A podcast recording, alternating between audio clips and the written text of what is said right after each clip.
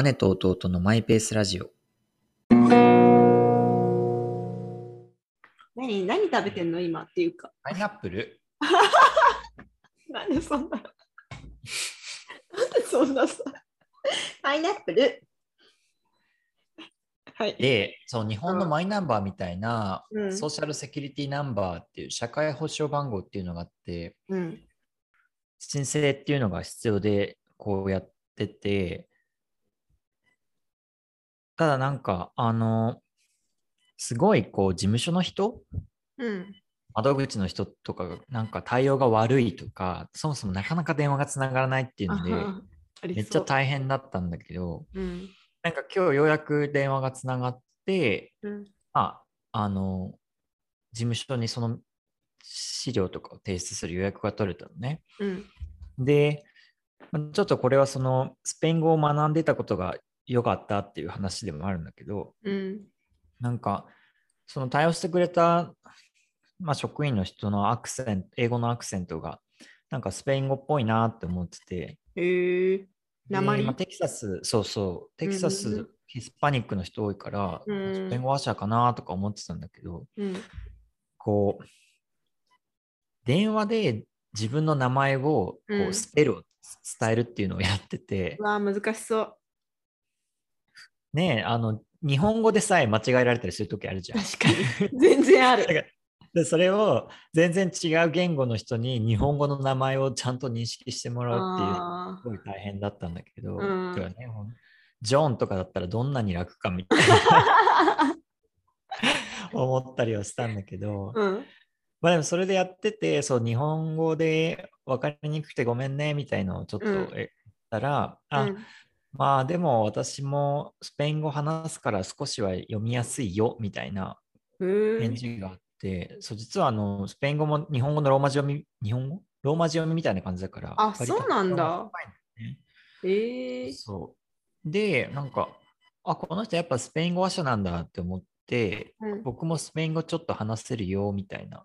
うんたら、こう、うんケブエノっていう感じのうん。スペイン語の反応。何？ケープエノーって。どういうなん意味？かまあ、いいねみたいな。うん。That's good みたいな感じの、いいねって感じの反応なんだけど、うん。でそこからちょっと軽く、ほんの少し、その、あ大学で実はちょっとやっててとか、うんあ私コロンビア出身なんだよとかいう話をして、まあ、無事えんこうやや塩対応されがちな手続きが、その後円滑に終了したっていう。おーなんかいい話じゃん。え、てかコロンビアってスペイン語なの？そうだよ。コロンビアもそうだし、うん。えアルゼンチンとかチリとかうんペルーとかベネズエラうんとかみんな、中南米はほぼ、ブラジルはポルトガル語だけど、へほぼー英語だよ。すいません。知らなくて。え、でもあれだよね、日本からしたら、だから、日本語を学んでたスペイン人が手続きに来たみたいな感じでしょ？そうそそしたらさ、なんか急にさ、にあ、僕日本語学んでたんでって言われたら、え、マジで？ってなるで。ケーブエノって、え、マジで？ってことで。う。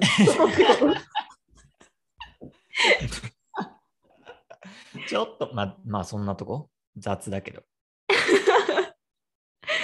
それはいいね。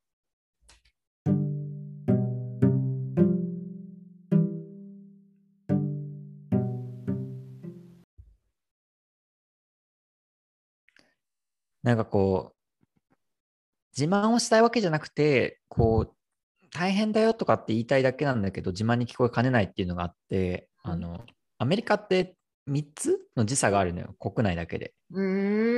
でか、自分のいるヒューストンは中部、セントラルって言って真ん中の時間。で、そこから1時間早いのがニューヨークとかの東で、イースト。で、カリフォルニアとかの方の西海岸は、なんか大西太平洋時間みたいな感じで。中部からさらに2時間遅いのがあって、で、今、ヒューストンにいるんだけど、サンフランシスコともよくやり取りをして、うんマイナス、マイナスというか2時間ずれがあって、で日本ともやり取りをして、それがもっとずれがあって、で、ちょっとニューヨークが絡むと、また前に 1時間あってって感じで、なんか4つのタイムゾーンにまたがるっていうのが大変なんだけど、大変なんだよねって言っても。ねとか言って、なんか実際またいで仕事してる感みたいな。すごいなんか嫌。でもこの大変さを理解してほしいの。あなんか何時って言われた時に、え、それはどこ時間のですかみたいな気分になるし、あ、どこ時間で何時ってことは、今いる自分のとこでは、あ、何時かみたいな。常にその思考回路になって、ーうんも同じね、土俵でそういう辛さを共有できる人がいるかどうかって、なんか大事だよね。うね。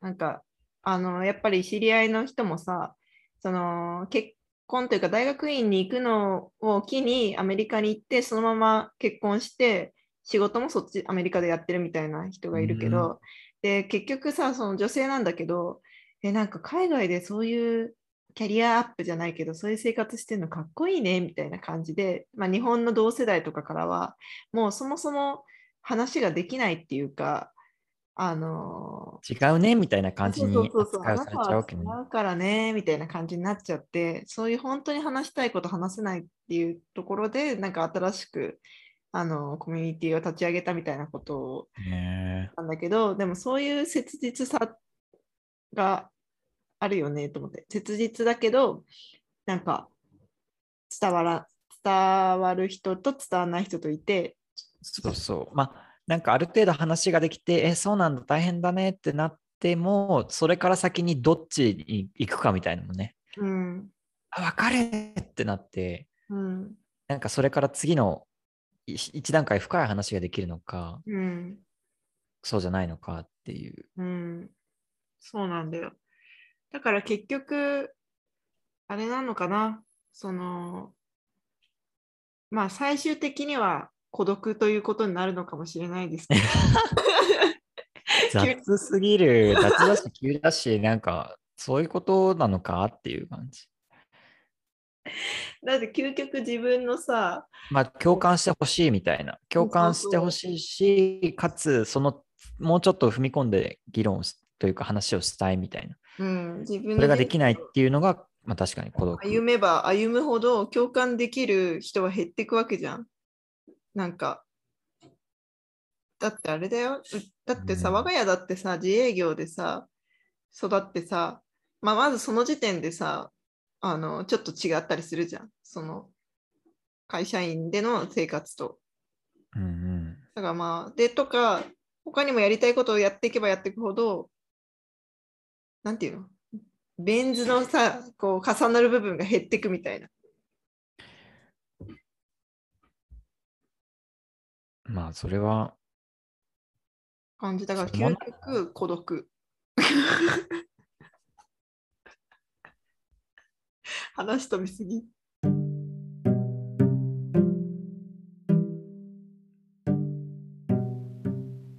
この間9.11だったらうん、じゃん。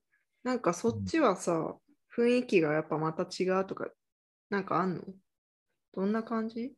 ねまあ、なんか街の中でどうかっていうのはあんまりないのかなと思うけど、まあ、テレビつけたらもちろん、どのテレビ局も、なんか20周年メモリアルなんちゃらみたいな感じで、うん。ニューヨークの様子を実況続けみたいな、うんうんうんからもう、なんだろう、雰囲気としては一色っていうか、感じはあるのかな、テレビとかで。うん。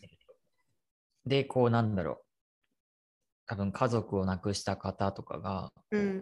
スピーチをしてたりとか、亡くなった方の名前を読み上げてたりとか、うんなんかまあやっぱそういう節目だし、なんかそういうのはあるから、まあ、日本でもなんか多分20年経ったみたいな感じでニュースとかになってたかもしれないけど、うん。